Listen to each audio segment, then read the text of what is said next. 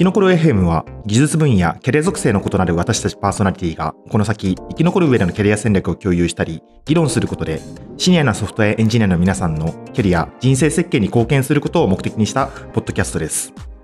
番組はマネジメントに詰めるルビーストのトレビーとスペシャリストになりたい iOS デベロッパーバンジュンがお送りします。よろしくお願いします。お願いします。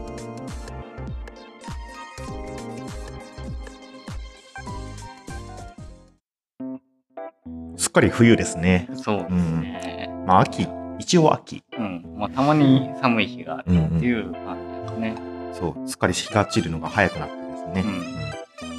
まあ11月なんですけど。まあ先週末なんですけど、はいはい。こうアイマスのライブが、うんうん。うん、もうちょっと名古屋ドームの方まで行ってきたんですけど、はい。名古2日屋間で、はい。うん。どうでした？まあなかなか、まあ、楽しかったですね、うん。単純に。なんか DJ が出てきたってね、なんかね、DJ4 っていう人が出てきて、え なんか TRF えうんうん昔の、昔って言うと怒られそうですけど、別に世代的には僕世代のはずなんですけど、うんうんね、まあ、曲をやってくれて、なんかドームの多分5万人ぐらいいる人みんなで歌って踊るという、うん。なかなか楽しいライブでした。うんまあすっかりもうこれから寒くなっていきますけどもインフルエンザと気をつけていきたいですねと、うん、まあ、予防接種しましたよ。うん、あいいい話。いい話。というところで、えー、と今日のゲストはこの方です。カズポンさんです。はい、カズポンです。よろしくお願いします。わあお願いします。じゃあまず簡単にカズポンさん自己紹介からお願いしてもいいですか？はい。えっ、と、今はそうですね、あのーまあ、会社の方は、ブレイドっていう会社で、えっ、と、カルテっていうプロダクトがあるんですけど、そこの開発をしています。まあ、会社じゃない、まあ、本業以外の活動としては、まあ、Vue.js っていう、えフロントエンド向けのフレームワークっていうか、まあ、それがあるんですけども、そのコアチームとして活動しています。で、日本では、そうですね、あの、まあ、Vue.js 日本ユーザーグループっていうコミュニティの運営をしてます。ありがとうございますカズポンさんとは確か前職時代にリプロの勉強会に、そうですね。ね、来ていただはい。て、話していただいたんですちよね、まあ、1年前でした同じ時期ぐらいだったと思うんですけども、リプロさんのところで、ぜひあの Vue.js について話してほしいっていう、うんうん。いただきまして、えーで当時そうですね、あの、Vue.js 入門っていう本を私が、まあ、強調なんですけど、出筆したものを、まあ、出させていただいたんですけども、本で書ききれなかったことを補足する形で、えー発表ささせていただいたって感じですね。はい。で、確かその時に、あのー今度、ビューの大きなカンファレンスを企画してるから、はいあのスタッフとかどうですかっていうふうあ、に。そうですね。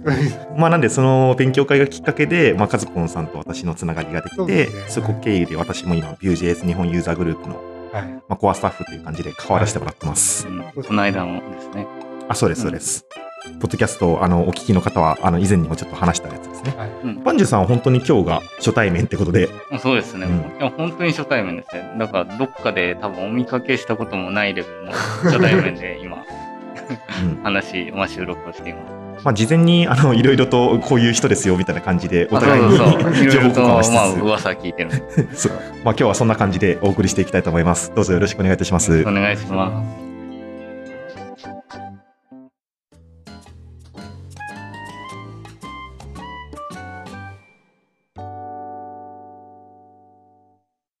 はい、じゃあ早速ですけども、えー、カズポンさんの経歴ですね。これまであの大学卒業ぐらいからかな。まあ、はい今までどういうふうなお仕事をされてきたのかって話をお聞きしたいと思います。はい、わかりました。じゃあ、あのーじゃあ私の経歴ですね、えー話させていただきたいと思います。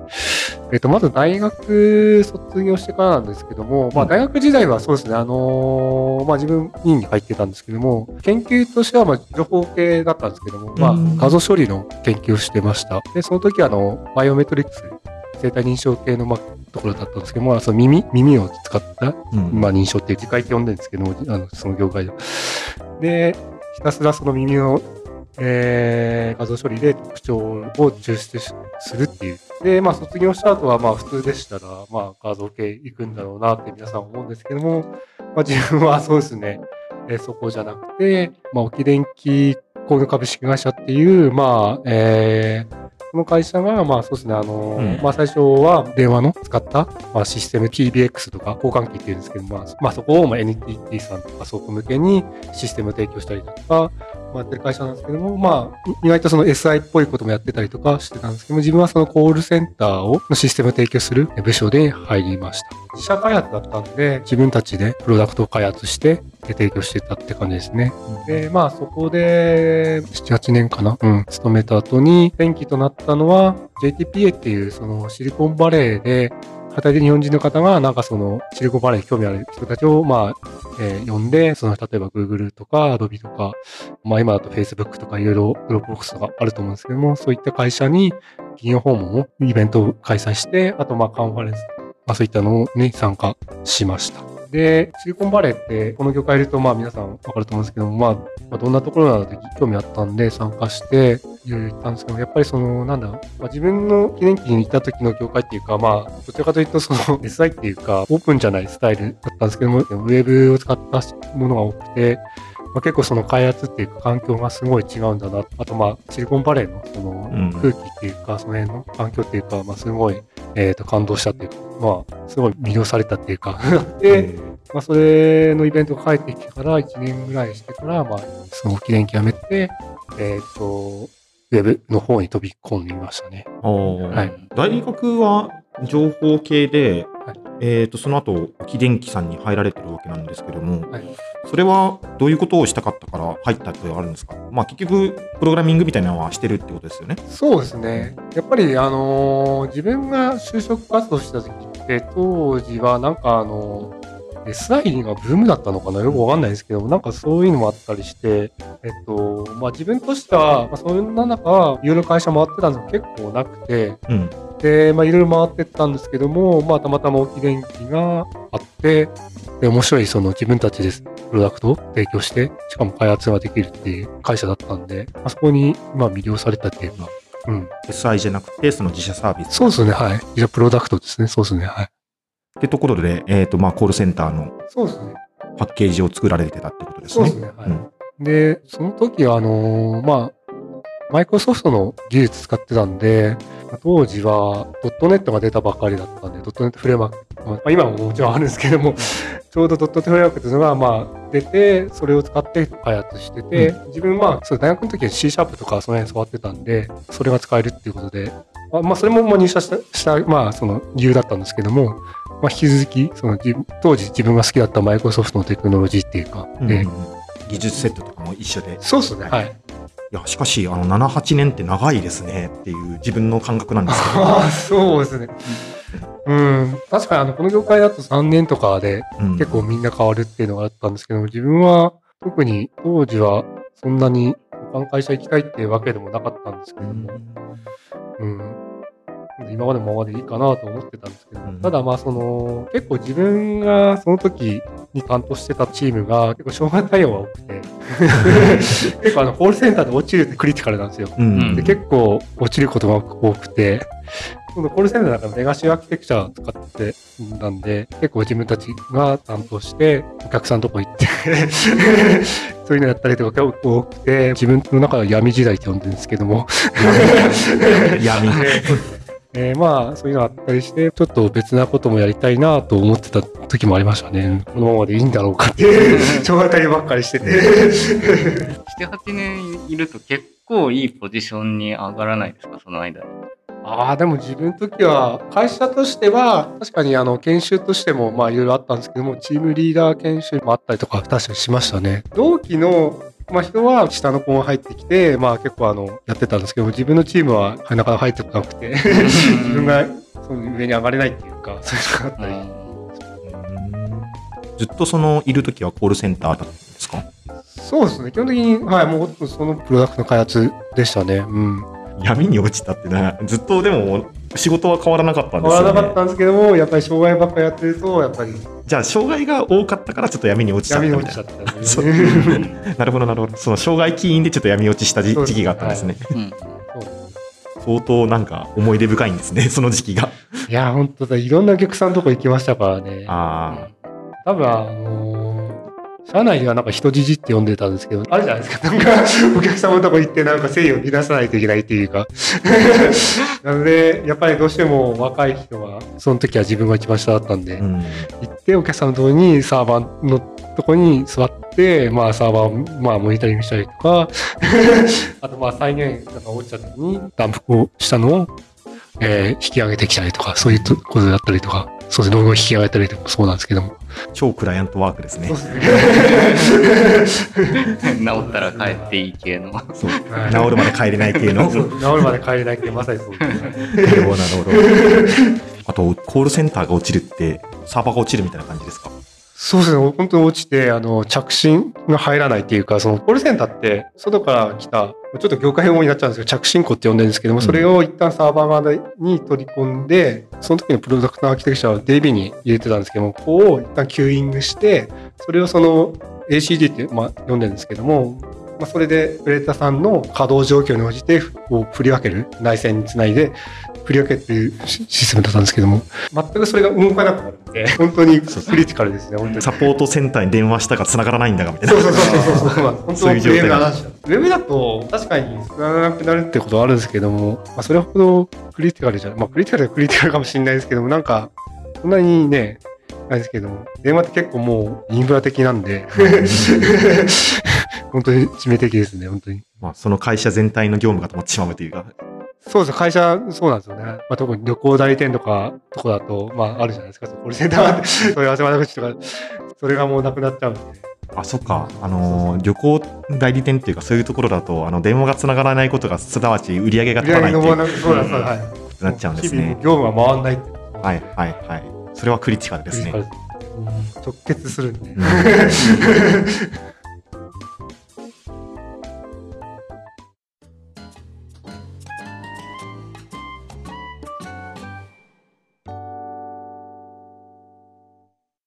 で、まあ、シリコンバレーで感化されて転職をされたっていうことなんですけども、次はどういうところに行かれたんですか？次は、あの、その会社としてはベンチャーの会社だったんですけども、会社の規模としては、その、本当に自分と CEO しかいない会社だったんですけど。まあ、その会社では、そのシックスバートさんっていう会社があるんですけども、そこのプロダクト、全バックっていう、えープロダクトがあるんですけど、そこを一緒に開発してました。でそこで初めて自分はその、まあ、ウェブの開発だったんですけども、オープンソースのスタックを使って、まあ、入った当時はフロントエンドっていうか、当時フロントエンドもあるのかな でもまあそういった形で当然やるしてたって感じですかね。そこのところはどうやって見つけてきたんですか？えっとね、もともときっかけとしては、そのさっき言ったシリコンバレー行って帰ってきて転職者ってあったじゃないですか。それまでちょっと間があって、たまたま帰ってきて、なんかあの、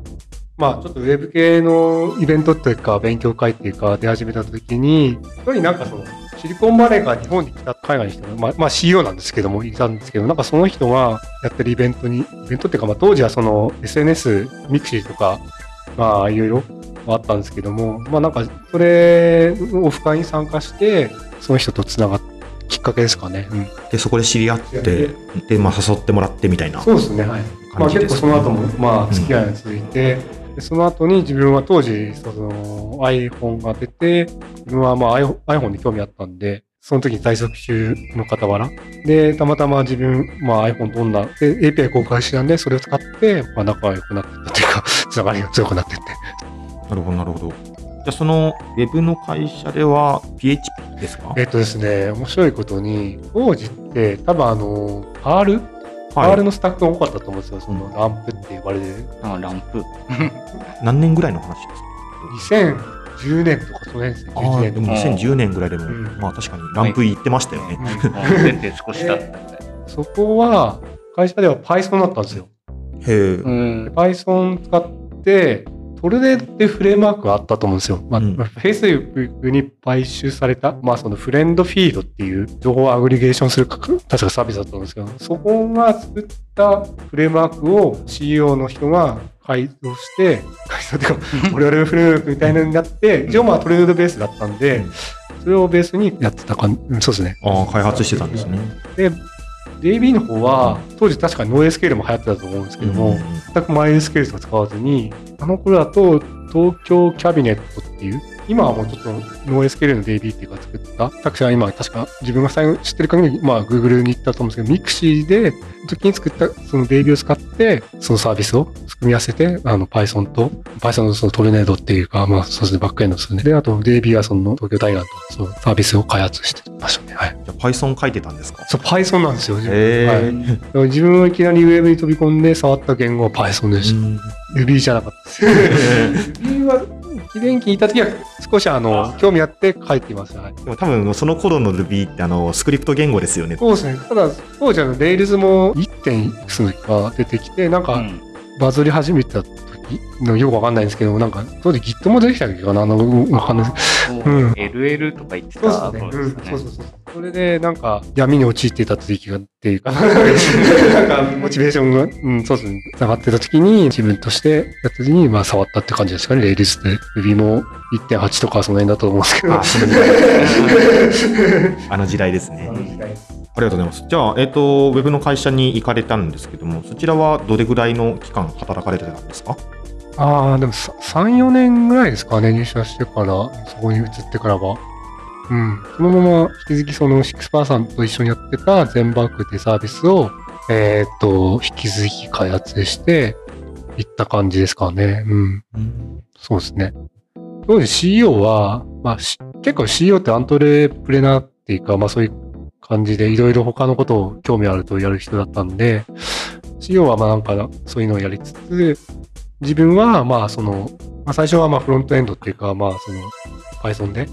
えー使ってまあ開発してたんですけど、まあゆく、まあバックエンド、本当の裏側。まあさっきその、まあトレーナーズが使ってるってまあ言ってたと思うんですけど、さらに裏側があって、まあそこはその、いわゆるまあ今でいうメッセージングシステムっていうか、なんでしょう、そういう、まあ、RPC みたいなのをまあ、まあ持ってて、まあその辺もまあやったりとかしてて、それをまあ一通りバックエンドもフロントエンドもフルスタックでやるような、やりつつ、まあ3、4年やってたって感じですかね。うん。で、あと6ワードと一緒に、まあ機能追加とか、その辺を一緒にやってたって感じですかね。うんえそこから何かあったんですか？その3、4年後。えっと、実はですね、あの、その入った時の会社が、まあ、いろいろ事情があって、解散？解散。はい、っていう形になって、で、まあ自分としては、まあ、解散っていうことはね、自分でなんかやってはいけなかったんで、まあ、その後はもうフリーランスをやりましたね。で、引き続き、シックパさんと一緒に、まあ、そうですね。一応その、まあ、解散となっても、やっぱり一緒に自分フリーランスっていう形で、シックパさんは、まあ、その全バックの開発をしてた。ああ、じゃあ会社はなくなったんだけども、シクサパートさんの方のお仕事は引き続きう受けてたっていう感じなんですね。で、当時なんですけども、まあ、フリーランスでやってた時は、まあ、そのシックスパート以外にも、まあ、仕事やってまして、空想システムっていうところをも一緒にやってて、お手伝いするきっかけになったのは、あの、しそのシックスパートに、まあ、自分が入った時にやってたプロダクトマネージャーの人が辞めて、その空想ってところにジョインしてたんですよ。うんで、そこでなんかあの、手伝ってくれっていう形があって、そこで空想システムに、まあ、接点ができたっていうか、一緒にやることになったと。あレイルさんの前の会社ですよね。カズポンさんの。うんうんそこでは技術セットとかは同じことをやってたってことなんですか？あもうまるっきり全然違いますね。あのーまあ、自分がその手伝ってた時は、ちょうどシステムリプレイスだったんですよ。で、最初は PHP ベースの、まあ、そこでもなんかあの、オレオレフレームワークをなんかやってたらしくて、けども、それをまあ、レイルズにベースにしたいと。で、レイルズでやってるベースでリプレイスっていうかやってたんですけども、当時決済もやってて、決済周りがちょっと、えっ、と、わかる人がいないっていうか、当時、その、クストシステムでやってた社員の人たちは、あの日本人ではなくて海外の人だったんですよね。で、ちょっとあの、日本の決済サービス使って日本が分かる人がいないと。で、そこの部分をちょっと手伝ってほしいということで、そうですね。そういった感じで手伝うことになったって感じですかね。はい。じゃあそこでお手伝いをしてたわけですけども、はいうんその後入社されますよね。そうですね。うん何がきっかけだったんですか？えっ、と、そうですね。まあ自分としては、フリーランスとして、まあいろいろお手伝いする形で開発っていうか案件をやってたんですけども、まあ自分の中でちょっと、えーやってて思ったのが、やっぱり社内の、社内っていうかそのし開発お手伝いしてる案件の中で、根幹となるシステムの設計とか、その辺できるのって、やっぱり社員の一つじゃないですか。はいはい、で自分としてはこういったアーキテクチャを提案してやりたいんだけども、してもやっぱりややらせてもらえなかったっと歯がゆい思いがあって、で、そんな中、空想システムで、えーやってた時に、さっき言ったその、シックスワートから入ってたお手伝いを誘ってくれた人が社員としてどうですかっていうのがきっかけで、アーキテクチャとかその辺は自由にやっていいんでっていうのは、まあ、それがきっかけです。う。フリーランスやってる時っていうのはいくつか会社を受けてたんですか？そうですね。あのーまあ、シックスパーさんと空想システムズと、あと、あの、実はその、解散となって会社ってあるって言ったんですけど、親会社がて、うん、うんあそこのお手伝いもしてましたね。うんはいあ、じゃあいくつかお仕事は受けてそうですね、受けてて、そういうことですね。はい。じゃあまあそういう感じであのクーソさんの方に入って、はいまあテックリードみたいな。そうですね、最初はテックリードっていう形で、そうですね、自分が、まあ、まあ、引き続きその、レールズのベースにひやってたんですけどね。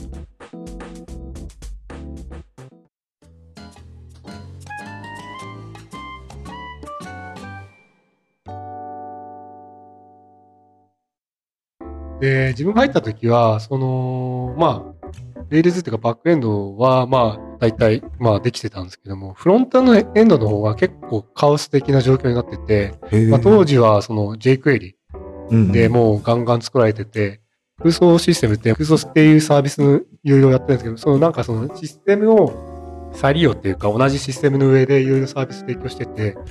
それをちょっと再利用する形で使いたいって要望があったんで、ですけども、ちょっとフロントエンドサイドがすごいカオス的なことになってて、フレームワーク使わずだったんですけど、そこを、まあそうですね、えー自分が最初入ってやってた感じですかね。まあ当時はその Vue.js っていうのが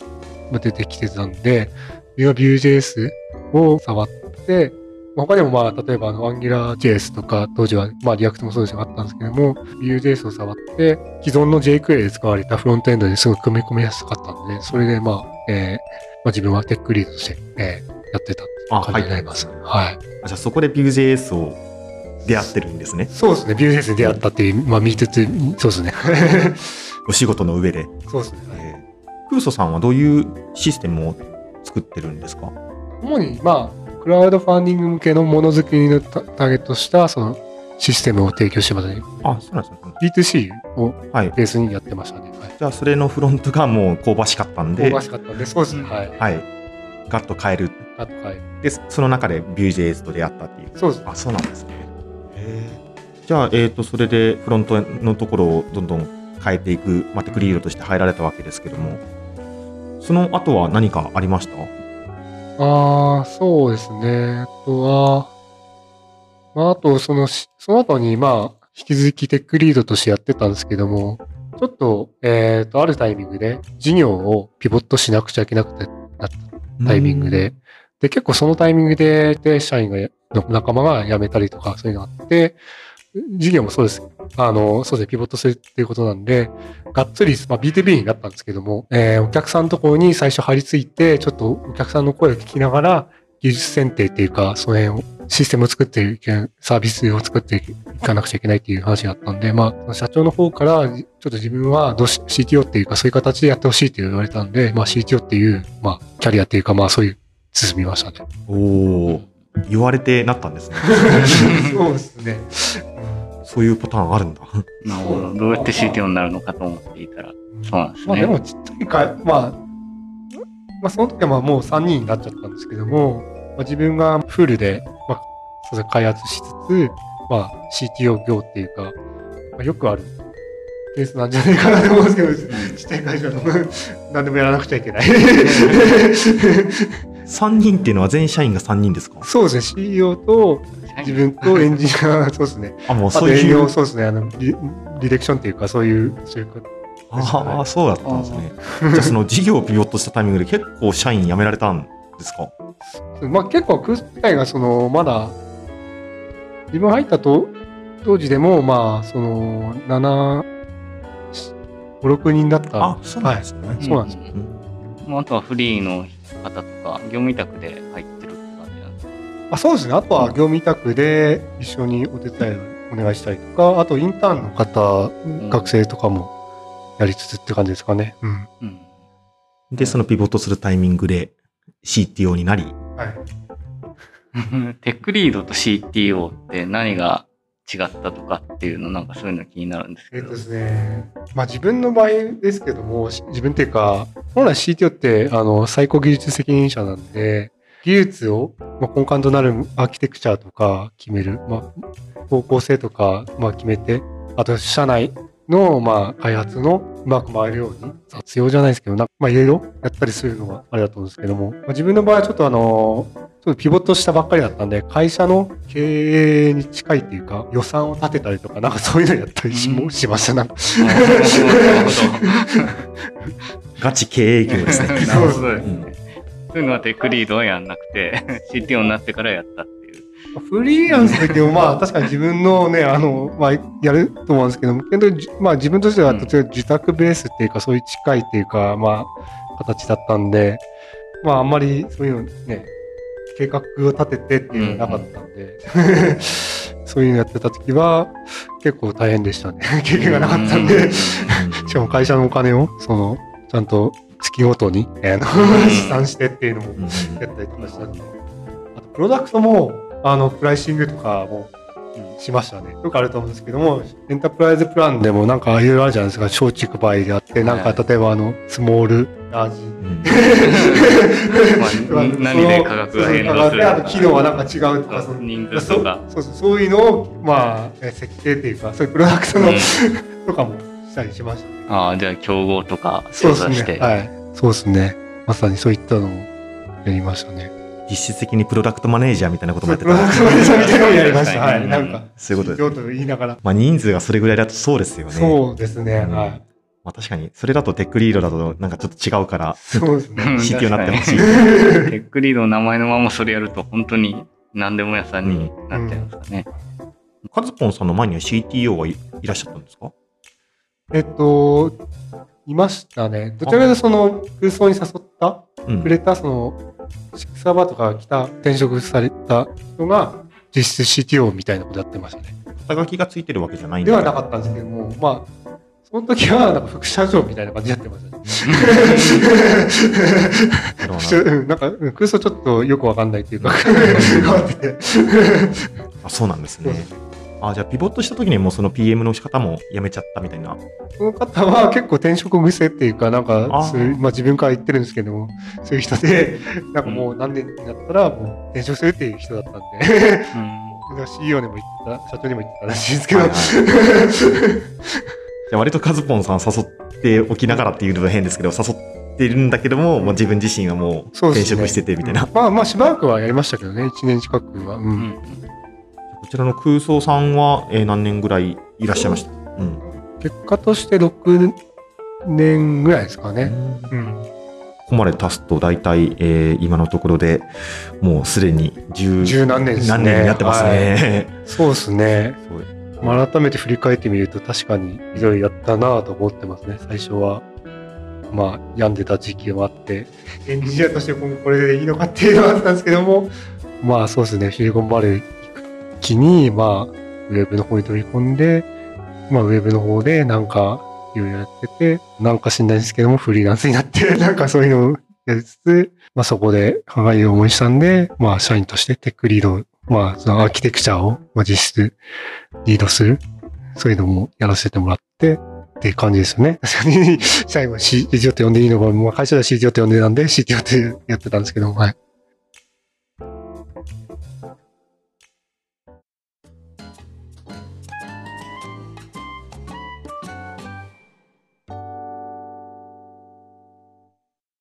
じゃあそこからプレイドさんになるわけですけども、はい。うん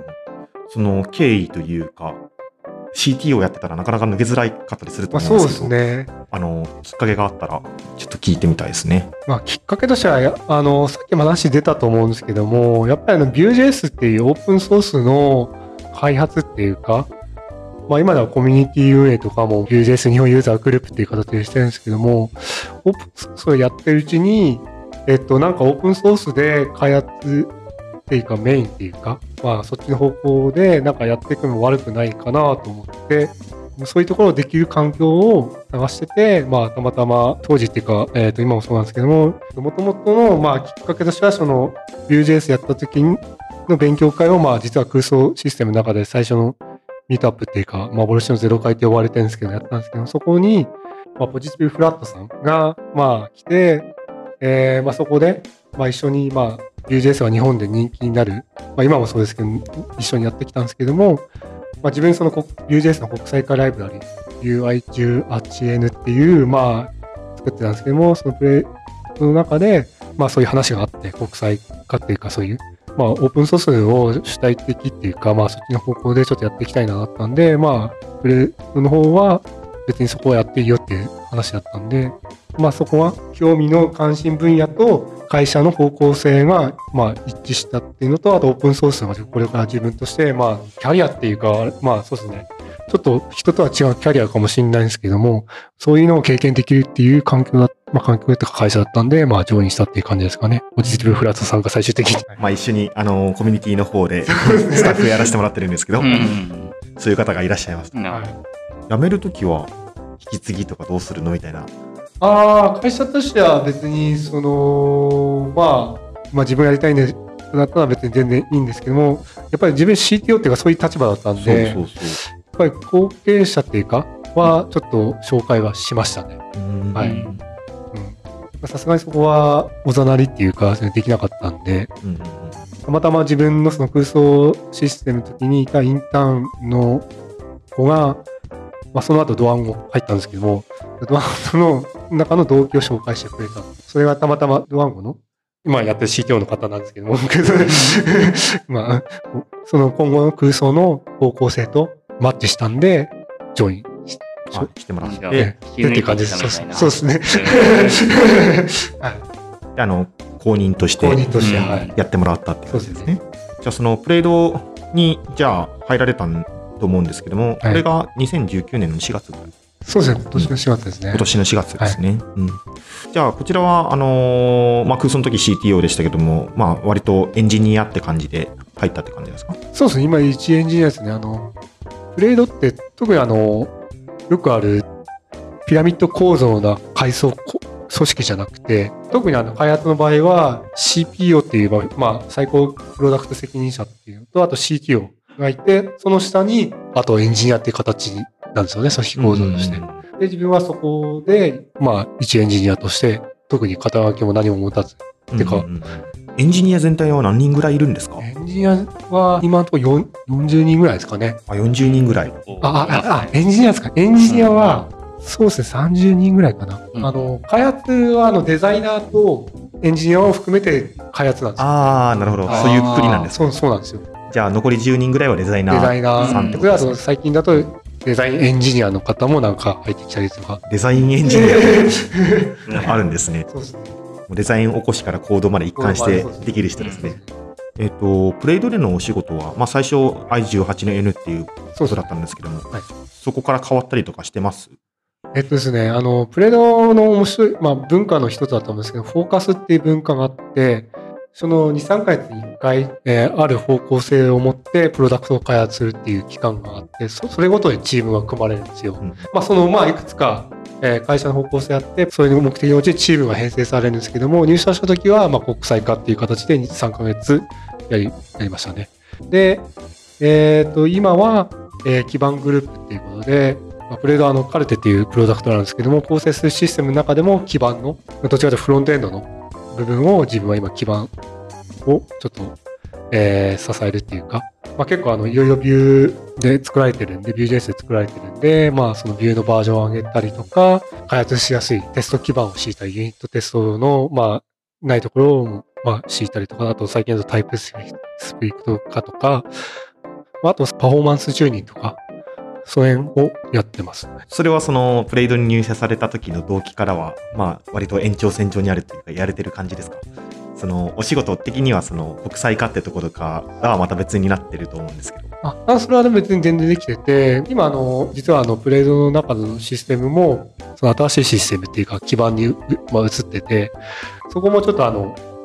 若干その今までの自分が入った時にやってたシステムのアーキテクチャとちょっと違う、まあちょっとマイクロサービスっぽいっていうか、まあそういう感じ、まあなのかもしれないですけども、そういうシステム単位になってて、そこのちょっと国際基盤、化基盤がまだ敷かれてなかったんで、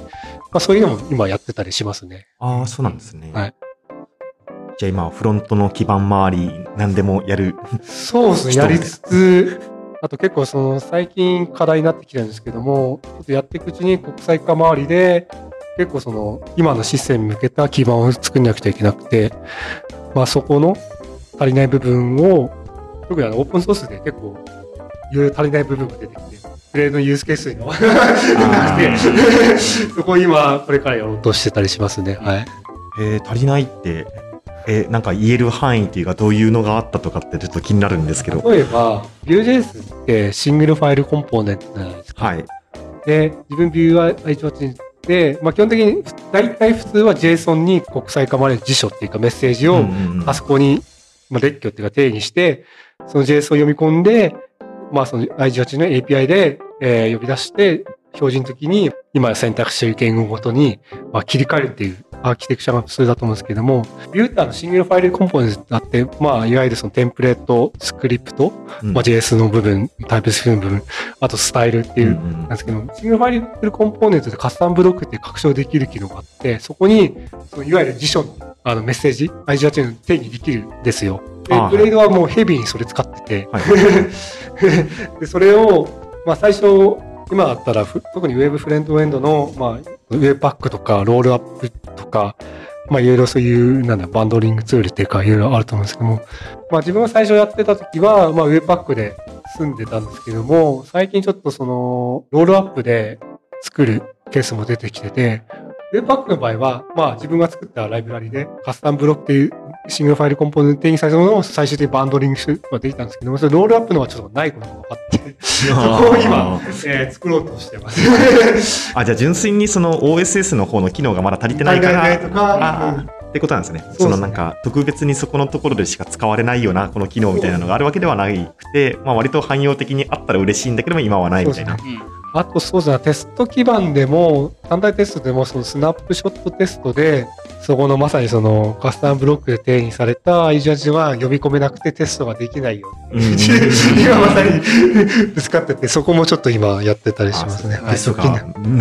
ん。できる仕組みがないっていうことですね。あと、社内で、ちょっと、まあ、別のチームなんですけども、ここでちょっと、ビュー3の話が出てきてて、まあ、そこをちょっと盛り込んだものをちょっと今やろうとしてて、そこもちょっと私は手伝わないといけないっていう時が出てきて、オープンソースにちょっと、ちょっと関係してくるっていうか、はいはいはいい、やらなく。ちゃいけないなと思って、結構今後、ちょっとどっちかというと、自分としては、まあ今は大体みんなオープンソース使って、いろいろプロダクトサービス作ってると思うんですけども、自分は今までそのカルテの中で、いわゆるカルテのいろいろ基盤、オープンソースで使って作ってる部分をまあやってたんですけども、さらにそのカルテの中のシステムの中の 基盤の基盤っていうか、オープンソースの部分をちょっとやらなくちゃいけなくなってきてて、はいはいまあ、自分がやりたいことと、まあ、今後つながっていくっていうか、形になってて、全然そこは、チームが変わったからっていうか、お母さんが変わって、でそこは別に、うん全然やりやりたいことできてるんで、全然大丈夫です。おーてか、今後はちょっとそっちの方にちょっとやっていきたいなと思ってるんで、うん。あんまり自分ばっかりやってると良くないなと思ってて、まあ自分ばっかフロントエンドでやってると、やっぱり俗人化するといけないなと思って、そこはちょっとあの、自分はどっちかというとそこは今後意識していきたいのは、まあ、自分でフロントエンドである課題の部分をなるべく他の人でもできるようにタスク化していきたいなとはちょっと思ってますね。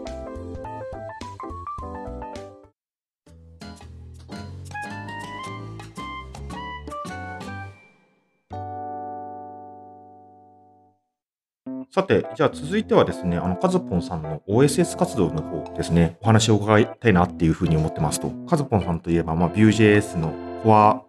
コミッターというイメージぐらいの 認識なんですけども、はい。Vue.js との出会いは、そのクーストさんにいたときに、まあ、jQuery のオルトとして、まあ、触ったってことなんですけども、そこからどういう経緯があって、そういうコミッターみたいな活動になっていくようになったのかっていうのを聞いてもいいですか？はい。コミッターっていうか、まあ、関わるようになったきっかけっていうのは、プロジェクトの中で対応してやっていくことになったんですけども、まあ、使って口に機能が足りなくなってきて、例えばまあ、フォーム系のやつだと、バリデーション必須だと思うんですけども、まあ、それがないので、Vue.js のその、レポジトリっていうか、その、オーガナイゼーションに、プラグインの片鱗はあったんですよ、その、 vue-validator っていう。あったんですけども、なんだろう、 README にただタイトルはあって、それだけだったんで、バリデーションを使うライブラリなんだろうなと思ってたんで、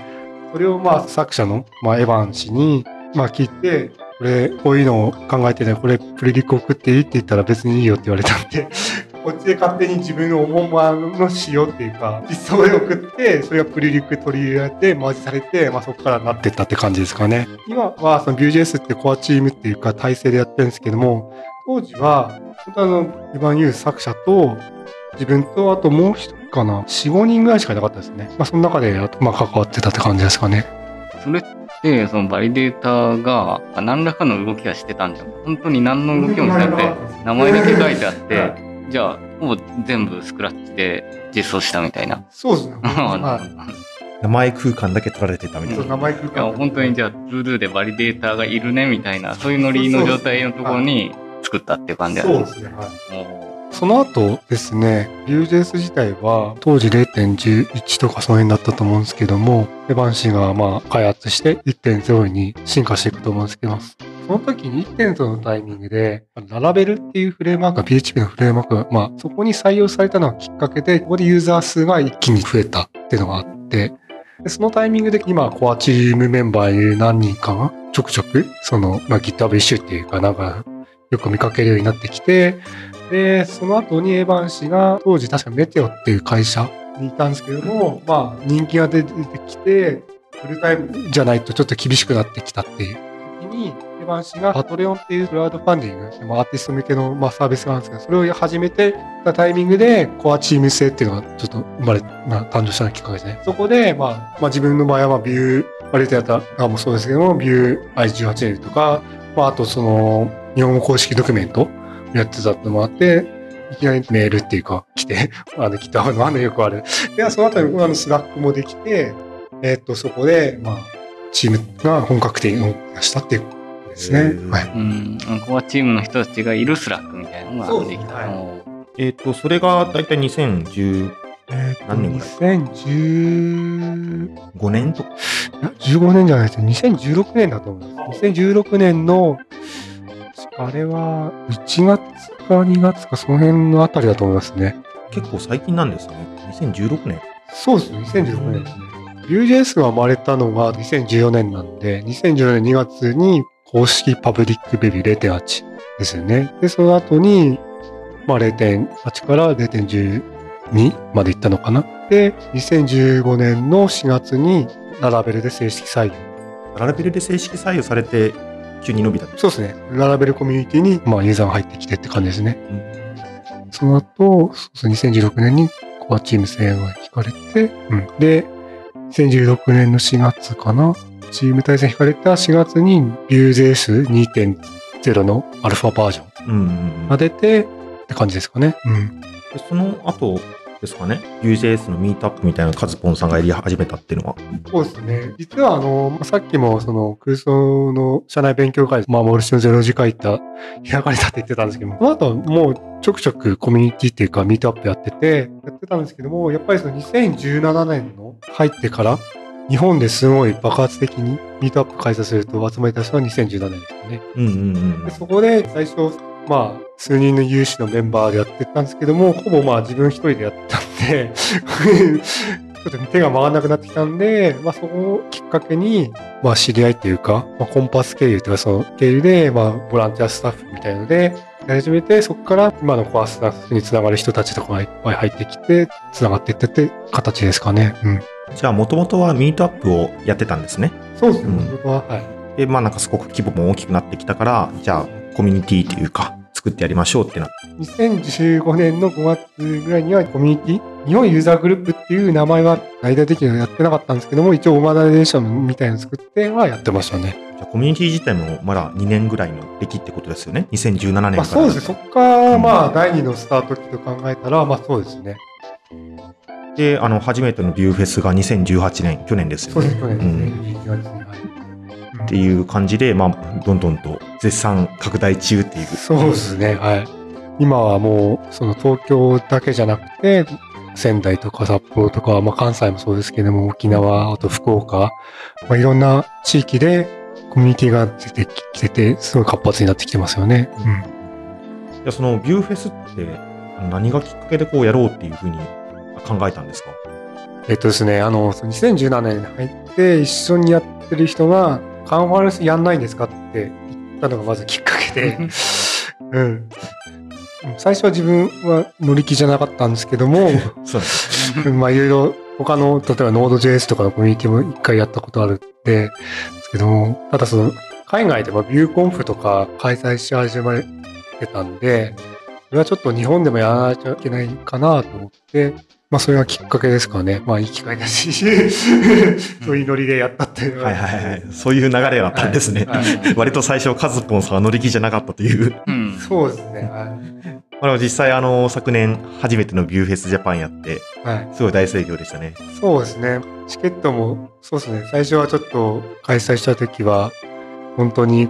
大丈夫かなと思ったんですけども、チケット販売したら1時間足らずで、ね、なくなっちゃって、ちょっとすごいびっくりしました。同僚もなんか瞬殺して消えてたみたいな。そうですね、うんはい。ちょっと本当に音楽のチケットライブみたいな感じになってると。で、まあ、そこからのビューフェスジャパンの今年の版ですけども、まあ、私もコアスタッフとして携わらせていただきましたけども、いや、あれはなかなか苦い感じでしたねというかですね、っていうまあか。そうですね。うん、まあ、やっぱりまあ、ね、自然の力ではまあ、わないっていうか、できないのはあれなんですけど、いろいろまあ予算の、まあ、兼ね合いとかもあるし、まあ、ビフェスもあったら2回目としてすごい、ね、1000人規模のイベントだったんで、これはもう本当に開催したいって思いが本当に強かったんで、最初はちょっと、なんとかして、もう本当神頼みじゃないですけど、台風本当にそれないかな。うんいや、私も思ってました。はい、やっぱり参加者のことを考えると、やっぱり事故は起こしたくなかったっていうか、まああるんで、やっぱ安全を考えて、やっぱりああいう決断にしました。はいまあ、ポジティブに考えればいい経験できたのかなと思ってて、まあ、ああいう経験って滅多にできるもんじゃない まあ、知見も間違いなくこの先に生きるだろうなっていう気はしてます。それを踏まえて、まあ、次回以降 っていうのはです、ミーティングの方でお話をしていくことになったと思うんですけども、はい。まず振り返りまでは終わったから、じゃあ、ね、その後どうしましょうっていう。まあそうですね。まあ先日まあ定例ミーティングっていうかまあ振り返り会みたいなのもあったんですけど、そうですね。まあ来年度は来年度で活動していくんで、まあその中でどうしていくかっていうのが多分出てくると思うんで。はい。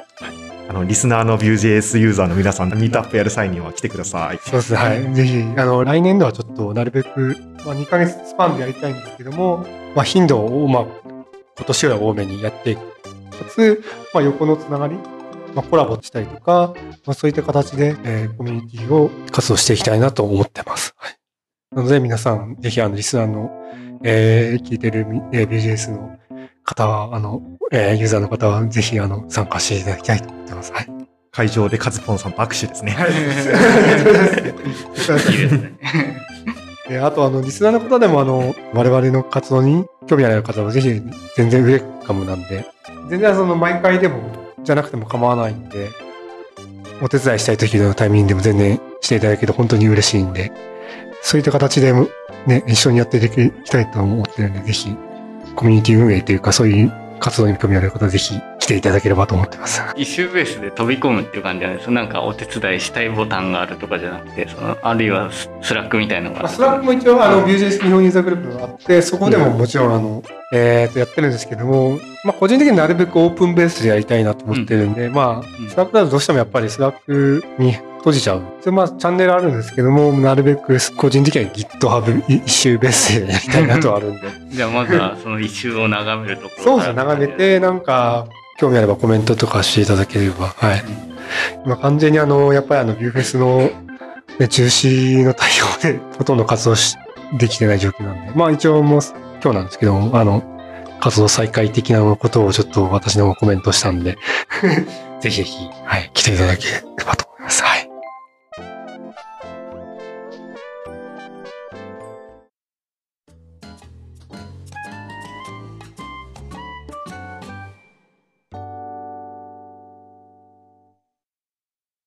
はい、じゃあ続きまして、いつものコーナー行きたいと思います。うんまずですね、あの、普通おたから行きたいんですけど、お手紙のコーナーですね。えっ、と、ラジオネーム、ニーバさん。えー、Vue.js にコミットするようになったきっかけ、理由を知りたいですということですね。こちらいただいております。大きい理由なのはやっぱりオープンソースの開発ってかしてて楽しいなっていうのはありますね。うん。実際開発して自分が作ったものが他のユーザーに使われて、なんかそういったものをまあフィードバックもらえたりとかできるとすごいなんか、あの人のためっていうか、立ってるなっていうのがあったりとか、やっぱりそういうのが多分大きいのかなって気がしますね。まあ、あと純粋にやっぱり開発っていうのが楽しいんだのは、仕事以外にもそのオープンソースっていう形でできるのがすごい楽しいっていうのはありありますね、やっぱりその。うんうん。まあ、Vue.js を今中心に活動してらっしゃると思うんですけれど、その、まあ最初は Vue.js をまあユーザーとして、この選定して使ってたっていうことだと思うんですが、まあ、そこにコミットして、で、コミットするっていうところまでは多分、困りごとベースというか、まあ、この機能が足りないとか、はい。ここを直したいとか、まあ、そういうので一応オープンソース活動ってこう始められるとは思うんですけど、そこからこうメンテナーというかコミッターというか、まあ、さらに今はコアチームだと思うんですけれども、そこに入っていくっていうのは単純に便利だからとか、この機能がないと困るからっていう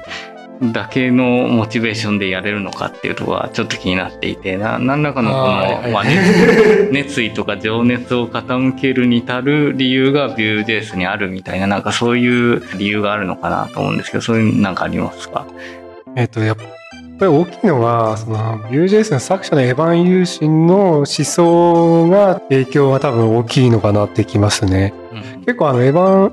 ユーっていうかその思想としては、やっぱりああいうオープンソースってテック寄りじゃないですか。ライブラリっていうかそういう技術。で、基本的にまあエンジニアっていうか、一開発者として、まあ、好きなものを、まあ、オープンソースって作れると思うんですけども、エヴァン氏って基本的に使う人のことを考えてて、その使う人っていうのは、その、オープンソースの立場で言うと、オープンソース使ってなんかプロダクトを作る人とかサービス作るんですけど、そういう人たちも使いやすいものを、えー提供しないといけないとか、そういう思想っていうか、すごい感銘を受けてるっていうか、いわゆる技術だけじゃなくて、技術を通じて、なんかそのエンドユーザーのことを考えつつ、人のために役に立てるっていう、そういうのになんか、エヴァン氏のまあ思想っていうか、なんかそういうの受けてるところは多分大きいですね。はい。うんありがとうございます。じゃあ、サクサクいこうと思います。じゃあ、2つ目のお便りです。はいえーラジオネームニーパさん、2つ目。ありがとうございます。ありがとうございます。えーフロントエンドの技術やフロントエンドエンジニアの役割はどのように変化していくと思いますか？という内容です。はい。結構難しい質問ですね。そうですね。この質問の意図としては多分ウェブフロントエンドだと思うんですけれども、でも今のウェブフロントエンドっていうかあの状況としては、まあ昔だとまさに自分が技術選定したところって結構ウェブフロントのプログラムワークってポンポンいっぱい出てたと思うんですよ。カオス的になんかまあ、AngularJS、 React、えっ、と、まあ Vue.js もそうですけども、当時はバックボーン JS とか、なんかいろいろいっぱいあったと思うんですけども、とまずもうそのフレームワーク戦争っていうのはもう今落ち着いてると思うんですよね。で、あとそのフロントエンドっていうかその取り巻く、いわゆるその、なんだろう、ミドルウェアっていうんですかね。例えばあの webpack とか、えー Rollup って言ってさ、まあちょっと前半でも出てきたと思うんですけども、そういったそのバンドリングするツール、アセットを全部ひとまとめにして配信できるツールとか、あと、まあ、トランスパイラー、いわゆるバベルとか、まあ、最近のタイプスクリプトでそうだと思うんですね。そういったものとか、まあ、あとはその ES リントとか、そういったリント系のツールとか、まあ、いろいろな、なんか、ウェブフロントエンドっていうか、まあ、まあ、JavaScript っていうか、まあ、取り巻く環境が、最近はちょっと落ち着いてきたのかなと思ってます。なので、特にもう今後新しい技術、例えば PWA とか、えっ、と、まあ、ば、なんだっけ、えっ、と、まあ、サービスワーカーの話ですか、えーとあ、そう、サービスワーカーとか、そういった、まあ、技術は出てきてると思うんですけども、まあ、基本的にそういう技術が出てきて、まあ、そこは別にフレームワークが必要っていうレベルじゃなくて、一つ技術でも落ち着いてるんで、今後はそんなにさらに混乱するっていう、ウェブフロント界隈は別にそれないと思ってます。なので、個人的には2つあると思ってて、いわゆるそういったさっき言ったツール、フロントエンドっていうか、必要なツールを支える基盤を整備する人っていうか、まあ、いわゆるインフラっていうか、ウープス的なうん。をやる人たちが専属ってわけじゃないですけど、まあ、最近なんかそういう専属の、なんかウェブフロントエンドなんかする、海外だとなんかそういう採用をやってたりするっていうぐらいなんですけど、そういうなんかフロントエンドの中でもウープス的な、そのやる人たちと、逆にフレームワークとかそういう基盤を使って、なんかアプリケーションを書いていく部分は、まあそういう形になっていくんじゃないかなって気はしてます。まあなんかフロントエンドもなんていうかリッチっていうんですかね、はい。あの拡充されてきてる感じはしますよね。肌感なんですけどその jQuery とか使ってた時はあくまで表現の一手法っていう感じだったのが今ちゃんと構造化してあとフロントエンドエンジニアっていう言葉すら最初の方はなかったはずなんで。まあ、まさにその jQuery って名前の指してるというか、まあ、クエリ 言語なんで、ドムを操作してやるためのものだったんで、まあ、jQuery 通ってた当時って、まあ多分そのブラウザの差分っていうか、その SIM っていうか、その吸収するために、その jQuery が違いを吸収して、かつ当時は多分 AJAX っていう技術で非同期で AJAX 使ってなんかリッチな UI を作るっていうものだったんですけど、い今はそのウェブの技術が今では死後になってしまうかもしれないですけど、HM5 とかその辺もいろいろ技術要素が進化してきて、もう jQuery だけじゃ使えなくなったっていうのも、本当にちゃんとアプリケーションとして、もうコード化しないといけなくなったっていうのが、まあ多分大きいと思いますね。はい。フレームワークがもう落ち着いてきたっていうことで、まあ、次に大きく変化していくのは、どこになっていくかというと、どこなんでしょうね。個人的にちょっと注目してるのが WebAssembly じゃないかなっていう気はしてますね。うん WebAssembly って、まあ、今のところ Web って名前ついてるぐらいなんで、JS の実行環境で、そのバイナリーの WebAssembly っていう仕様で書かれた実行ファイルっていうのが読み込まれると、まあ、動くんで、まあ、それが今 WebAssembly の技術の仕様もポータブルっていうか、Web だけじゃなくて、例えばあの Ruby とか Go とか、そういった環境でも動くような、まあ、仕様まあ、まあ今、和紙っていうものがあるんですけど、そういうのがまあできてきたりとか、あとセキュリティの、つい最近なんですけど、モジラが発表したその、アライアンスっていうか、そういう団体を立ち上げたりとかして、結構その辺が、えー仕様が固まってきてるんで、WebAssembly そうなってくると、全然その Web だけじゃなくなるんで、それがまあ標準ってなってくるとちょっと変わってくるんじゃないかなっていう気はしますね。まあ、Web っていう要素っていうか、うん、垣根を越える。垣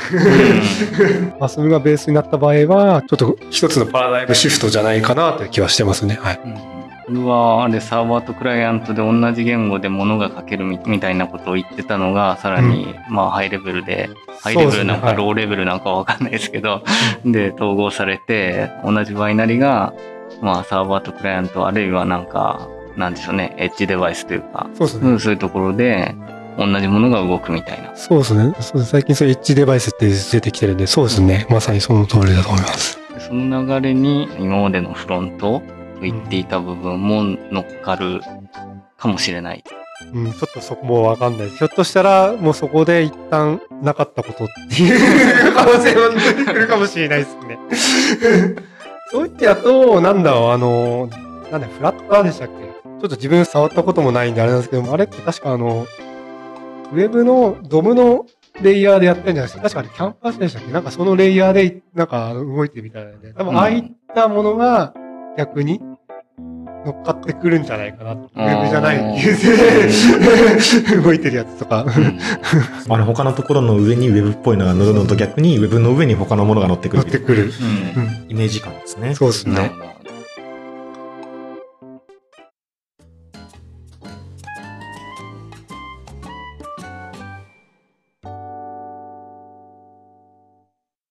で実はですね、3つ目お便りありましてですね、はいはいえーラジオネームキアキングさんから、ありがとうございます。えっ、と、Vue i18N の今後について聞きたいですということおです。なるほど。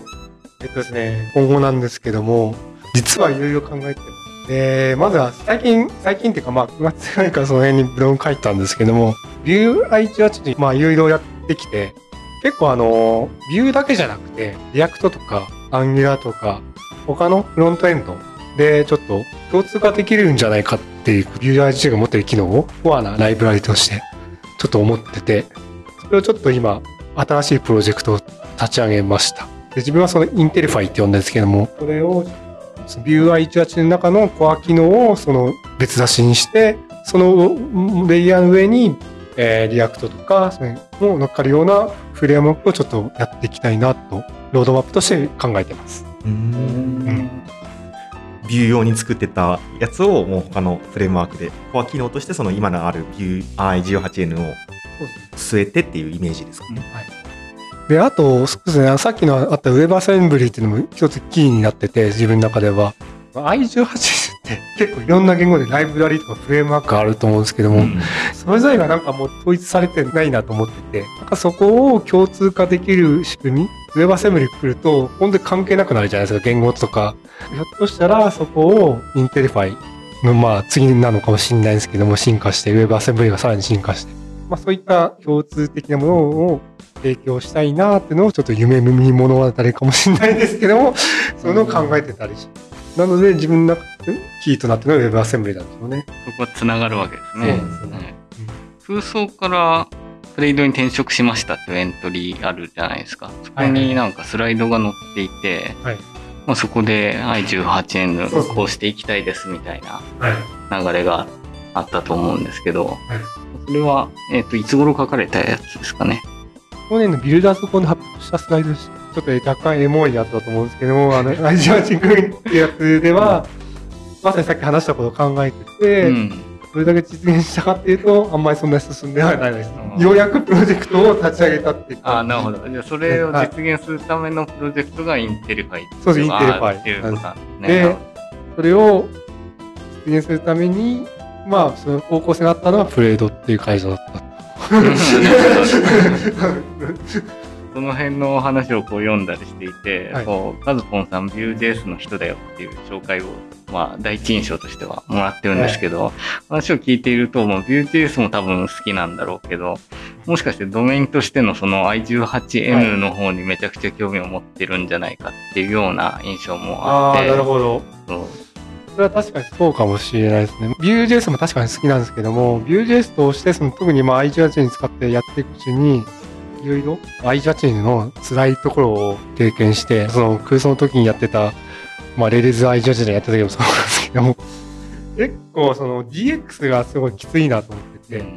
この DX 昔から変わらずに来てるに、まあ、翻訳の方は確かにあのその、まあ、AI とか機械学習が進化して、まあ、特に皆さん Google 翻訳とかやってもらうと分かると思うんですけども、ああいう制度になってきたのに、この必ず支える i18 っていう基盤が未だに変わってないのはどうなんだなと思って、そこ課題感を持って、うんこれは何とかしないといけないなって、でやっていくうちに楽しいなっていう感じで来て、今、そういう、まあやってるんですけども、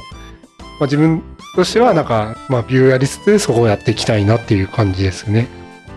i18 年をもしこうやっていきたいってなった時って、トレードを選ぶ時にも観点にあったと思うんですけど、結構会社選ばないと仕事で i18 年に関わるかどうかって会社によるみたいな感じないですか？そうですね。まあたまたま運が良かったと思うんですよね。まあたまたまその転職活動っていうかしてた時に、偶然一致したっていうか、ね まあ今の他にもいろいろあると思うんですけど、最近翻訳サービスっていうオーブンさんがなんかそういうサービス提供してる、まあひょっとしたらオーブンさんもあったのかなって。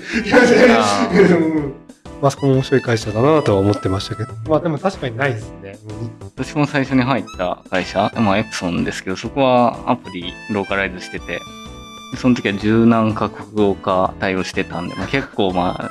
まあ地獄のような作業をしたりしてたんですけど、まあ、DX 的に地獄っていう意味ではまさに。特にエプソンさんとかもそうですけど、大きい会社になるとマニュアルちゃんと充実させないといけないですよあね。そうですね。ああいったものを準備とか、各国ごとに多分違うし、しかもプロダクト ?i18 って個人的にはその API っていうか、そういう開発サイドだけじゃなくて、プロダクトレベルのレイヤーもあると思ってて、うん。まあ、特に最近去年から GDPR とか、あれもまさに多分あの i18 だと思うんですよ。はいそういったそのなんだろう、開発だけじゃなくて、ビジネスサイトまで一気通貫っていうか、してるのは、あと特殊なのはその国際化っていうか、そうだと思ってて、うん。そこは結構、まあ、対応は困難なところかなと自分は思ってますね。うん。ですよね。転職したら一応日本語と英語対応だけされてるアプリだったので、うん。なんとなく英語とか対応してたんですけど、さらに転職したら、こう日本語しかないアプリで、なんかもうベタ書きで日本語の文字が、リテラルが書いてあって、あれもしかしてこれで良かったのではみたいになっていて、やっぱりどのプロダクトに取り組むかで i18 の必要性みたいなのってガラリと変わるんだなと思って、でそれはあんまり事前に気をつけてないと選べないのかなとかって思ってました。ビジネスの要件っていうか、会社の成長規模によっても対応するかしない。まあ、最初でいきなり対応2カ国語っていうかコストでもなるんで、普通は対応しないと思うんですけど、大体は、まあ、国際展開するってなった時は、サービスが、プロダクトが持ってて、あ、やって、やるぞって言った時に、ほぼ今、人海戦術でしてんじゃないかなってだけはしてます、まあ、そうでしょうね、という気はしてます。で、普通まあそういった基盤って仕組みは IGR としてまああるんだけども、そこはなんか、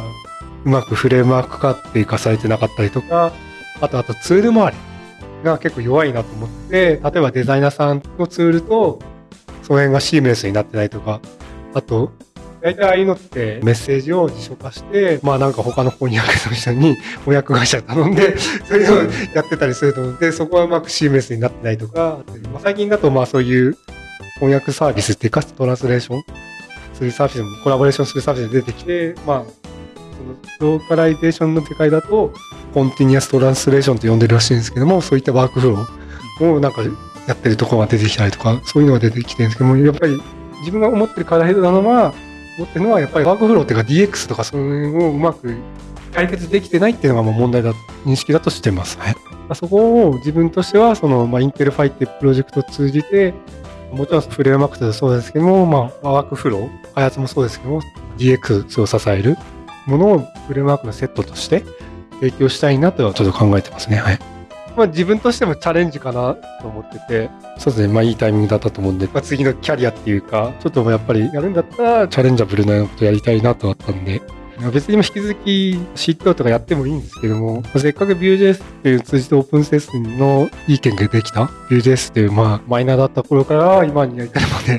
まあ経験もできたっていうのもあるので、なんかその辺を踏まえて、なんか今後自分としてまあサイドプロジェクトじゃないですけどそういうのをやっていきたらなっていうのはちょっと思ってます。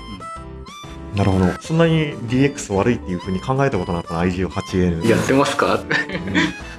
まあ、せいぜい日本語、英語ぐらいですけどね。日本語、英語だと手でやっても気合でまあ普通になんとかなる。実際 UI で表示させる時特にあの、まあ、一番顕著なのは多分アラビア語とかあるじゃないですか。あの、あいの UI レベルでも考えなくちゃいけないし。あの、クックパッドかどっかのスライドで見ました、そういうの。i18N っていうのはただ置き換えればいいだけの話じゃないんで。本当に。そそこを深掘りしてる世界ってことですね。そうなんですよ。まあ、そこまでいかんですけど、単純にフランス語とか長いしみたいなのがあって、まあ、iPhone とかやってるとちょっと辛い。開発サイドよりもそういうのも大変だし、プロダクトのサービスレベルでもその文化的なことも考えなくちゃいけないし、いや、結構大変ですね。個人的にセキュリティとかアクセシビリティとかに匹敵するぐらい大変じゃないかなという気はしてますね。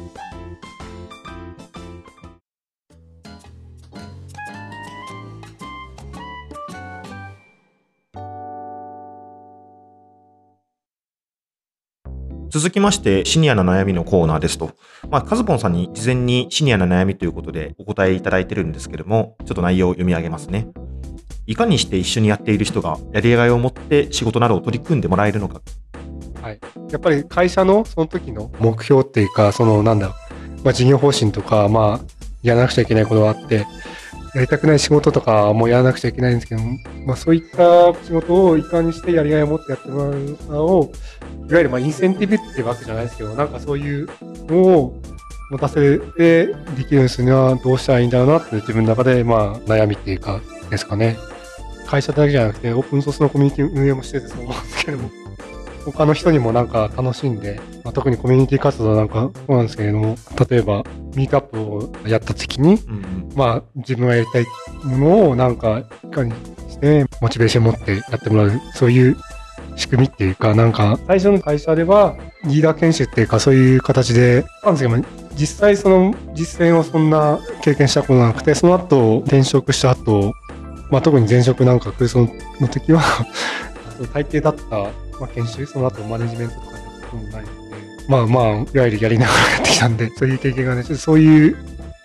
悩みを持ってるって感じですかね。うん、やってきて。じゃあゴールは同僚の人がもう自分と同様ぐらいに前向きに取り組んで。前向きに取り組んで、どうしたらいいんだろうなっていうのはちょっと課題感を持って。なんか一番いいのは、まあ、自分が好きな仕事みたいなのがそれぞれができるってことだと思うんですけど、まあ、そうじゃない場合とかも含めてってことですよね。どうですかね最近インターンのメンターをした南十さんやりましたねまあ確かにまあ僕の場合のインターンとかはそもそもインターン生のやりたいことをヒアリングしてそれに合わせた業務を提供していたのでそういう意味では、ま単純に、まあ、そこが期待通りのものを提供できていれば、まやりたいことだから、やりがいは感じられやすいものであったと思うんですね。だから、さっきの話みたいに、事業上今これをやらなきゃいけないけど、まあ、そんなにすごいやりたい仕事じゃないよな、みたいなものに対してどう取り組むかっていうのはまた別種の問題があるような気がしますね。うんまあ、究極的にはまあやりたい人を探すみたいな話になるかもしれないですけど、そうですね。うんうん、ある意味では。うんうんうん、そうですね。まあ、これはコーチングの話とかになったら、まあ、それこそ、まあ、対話してみて。歩み寄りというかうん、調整しながら、で、まであったら、まあ、部署が変わるなり、会社が変わるなりみたいな方にもっていうことにはなるとは思うんですけども、まあ、でも、第一には、まあ、まず、やっぱ自分自身がこう楽しくやるっていうことですよね。コミュニティとかはそうだと思うんですけど、その自主性でやれる人にはやってほしいし、手を挙げた人にはやってほしいんですけども、それと、あとは、その、言ったことは、まあ、ちゃんとやりきってもらうみたいなところもちゃんとやりつつ、バランスを取っていくことなのかなっていう。まあ、本当に何も楽しいと感じないみたいな案件だったら辛いですね。まあなそれもね。そこにどうやって楽しみを見出すかみたいなのが、まあ、もしかすると人によっては見出し力じゃないですけど 見出しにくいと感じちゃうものもある。かもまあそれはタスクとその人の相性みたいなのは当然あるにしても。だけどまあこういう観点では楽しいみたいなのが共有できるといいのかもしれないですけどねまあその仕事そのものはただのなんか例えば不具合対応とかそのそれ自体は別に達成したところでそんなにすごくもないみたいな。不具合対応は不具合対応なんだけどそれを直すことにまあめちゃくちゃインパクトもあるわけでもないみたいな 割とモチベーション下がりやすいタスクってあると思うんですけどそこに対して何を楽しいと見出すかっていうのはなんだろう今までそういうのに楽しみを見出せなかったら単に知らないだけかもしれないんで、まあそれを教えるっていうのはありかもしれないですけどね。まあ僕の場合は結構何が学習できるかっていうのは大事だと思っていて、まあ、これをやることで、まあこ、こういう種類のなんか知識が得られるとかっていうのが分かって、まあ、そういう知識が得られたっていう体験をするとか、あるいはしてもらうとかっていいかなとかって思ってますけど、どうなんですかね。自分自身の場合ですけども、やりがいっていうか、そういうのを持ってやれるのっていうのは、自分でコントロールして物事を進められるっていうところですね。うんだからなんかやっぱり言われてこうやってっていうのがあまり自分の肌に合わなくて、うんでだからこそまあその仕事の上では考え方の転換じゃないですけどもなんか自分事として転換することができると楽しくなるなっていう実感はありますね。あとは単純に一緒に仕事をするみたいな楽しさうん、ありますかね。そのカズポンさんと一緒にその仕事ができたら楽しいみたいなパターンって多分結構あるんじゃないかなと思うんですが、僕がカズポンさんに言うことでは全然ないんですけれど、まあそのエンジニアの皆さんの目標としてそういうのあるんじゃないかなって思ってます。それ聞いてて思ったのは、まあ今、まあ、自分はあの、基盤グループっていうか、そうそういう舞台っていうか、やってるんですけども、まあ今フロントエンドの基盤としていろいろやってるんですけども、このインターン生もなんかフロントエンドにも興味あるっていうんで、まあいろいろタスク聞いて、まあフロントエンドの、まあ自分で対応できないものを、まあ自分だけやっててもしょうがないんで、まあその会社でテンプレートっていうか参考になるような形でタスク後々、インターンの子が、えーと成長できる技術的にもないようにして、タスクを振って、一応その、えーインターンの子が楽しんでやってるんで、まあ話聞いてて今、まあ、やってても間違いないのかなってちょっと思いましたね。うんそれはいいですね。方向性は。うんそれは。まあ、あとはその仕事を与える側ってのは結構、まあ、上の立場になるじゃないですか。その仕事をやる側に比べて。まあ、仕事を与える側の人も楽しそうっていうのは大事かなと思っていて、どっかで見ましたけど、何で読んだのかな。なんかツイートか記事か忘れましたけど、おじさんになればなるほどデフォルトで笑顔でなければならないみたいな。だからおじさんは存在してるだけで怖いから、だんだんこうシニアエンジニアになってくると、まあ若者と接するときは常に笑顔で、みたいな。もうそそれでプラマイゼロな状態。だから笑顔がすでにプラス要素になってないのかもしれない。でそこから全て始まるみたいなのがあって、まあそういうの大事だなと思っていて、こう、仕事を与える、与えられるって、どうしてもある種の上下関係出ちゃうんで、まあその時にこう、ね、与える側が楽しそうにしてるっていうのは、ま、結構大事なのかなとかって思ってます。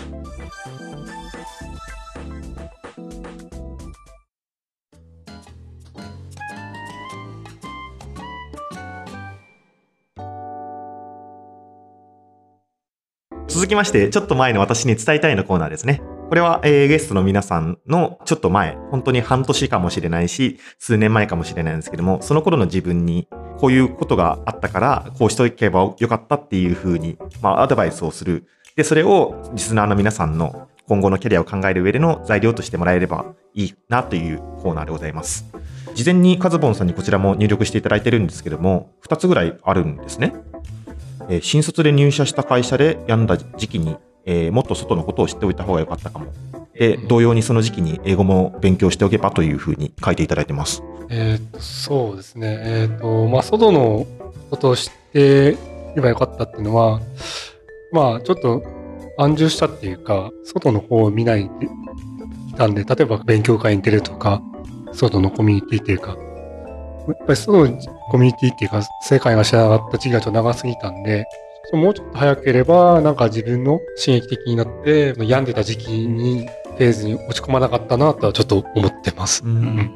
まあ、それがきっかけが、まあ、まさにあの C5 マルツだったんで、ああいう出来事は、もうちょっと早ければよかったのは思ってます。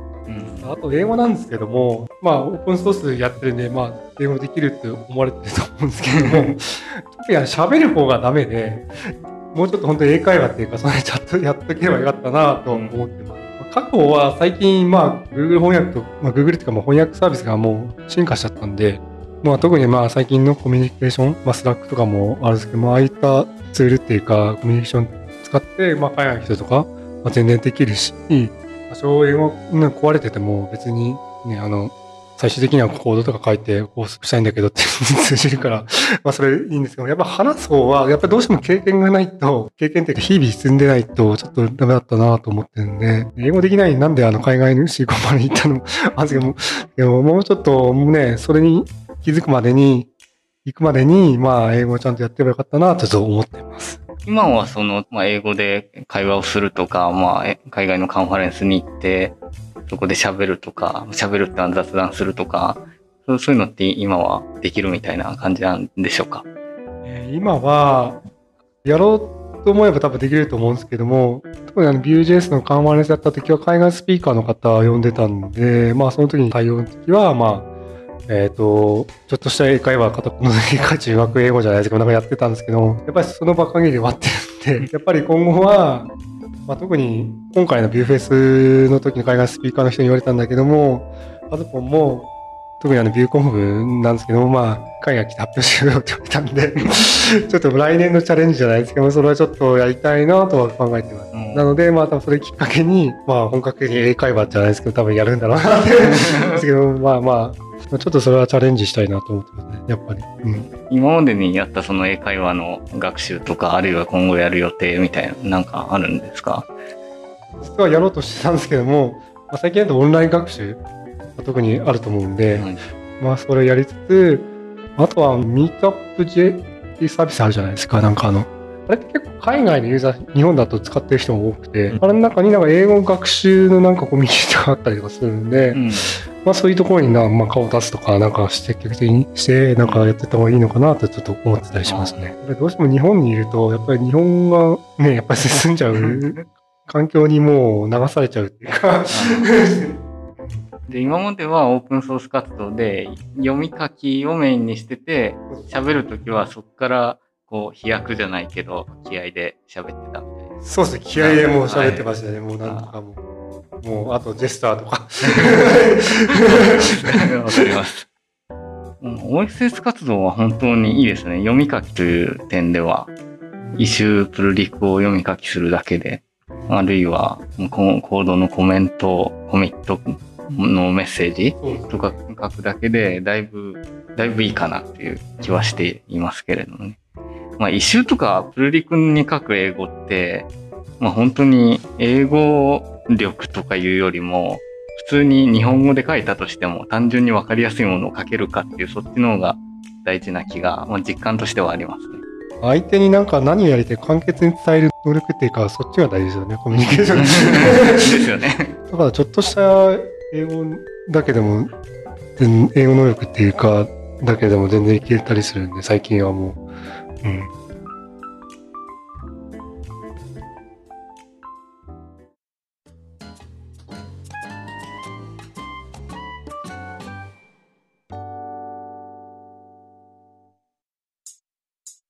さて、今回もお別れの時間が近づいてきました。キノコロ FM では番組へのお便りをお待ちしております。お便りはキノコロ FM 公式ツイッターアカウントへのリプライか、ハッシュタグ、シャープキノコロをつけてツイートしてください。お待ちしております。最近増えてきて嬉しいです。Google フォームもあるから、そちらでも。はい。えーと、で、カズポンさん、あのー久々のポッドキャストということですが、どうでしたか？今日は。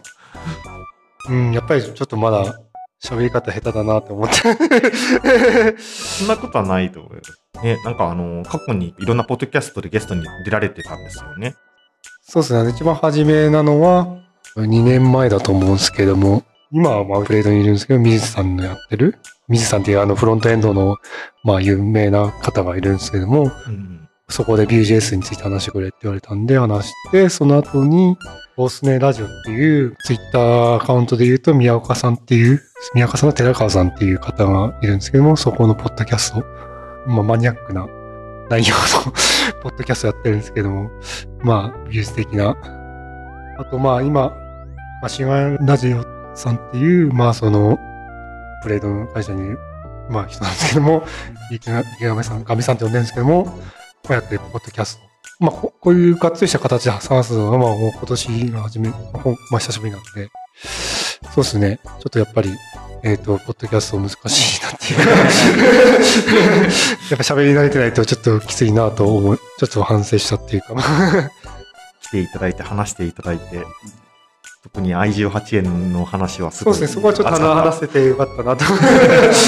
たよかったうんで、まあ、カズポンさんっていうと結構、あの、リスナーの方もどういうふうにキャリアをやっていけばいいかって時に、まあ、聞きたい人になってくるかなって思うんですけども、何かリスナーの方に、まあ、激励の言葉があれば、いただけると嬉しいです。まあ、自分のこれまでのキャリアを振り返ってきて思うことは、大体この業界というか、まあ、2、3年スパンで転職とか自分のキャリアを考えて、するのがなんか当たり前っていうか、しなきゃいけないっていう切迫感あるのかなわかんないんですけども、まあ、自分の場合はなんか、たまたま人生のタイミング、人生っていうかキャリアっていうか、きっかけが起きて、それに従って、なんだろう、言われるままに自分がこうだと思って、これにチャレンジしておこうっていう感じで、まあ転職してるんで、別にそれに従っても悪くはないのかなってちょっと思って。なので別にその世の中でなんかこの業界っていうか、2、3年で転職しなきゃいけないっていうか、別にそれにとらわれず常識に、まあ自分の思うままっていうか、その時に起こったイベントっていうか、なんかトリガーって してもいいのかなとは思ってるんで、別にそれはそれに従ってやっていくでもいいとは思ってるんで、まあ、今日は観念持ってる人は別にそれはそう思わないでいていただきたいなとは思ってます。いいですね。ありがとうございます。それでは、この番組はマネジメントに攻めるトレビーと、スペシャリストになりたいバンジュンとゲストのあ、カズポンで、お送りしました。それではまた次回の配信をご期待ください。バイバーイ。はい、今日はありがとうございます。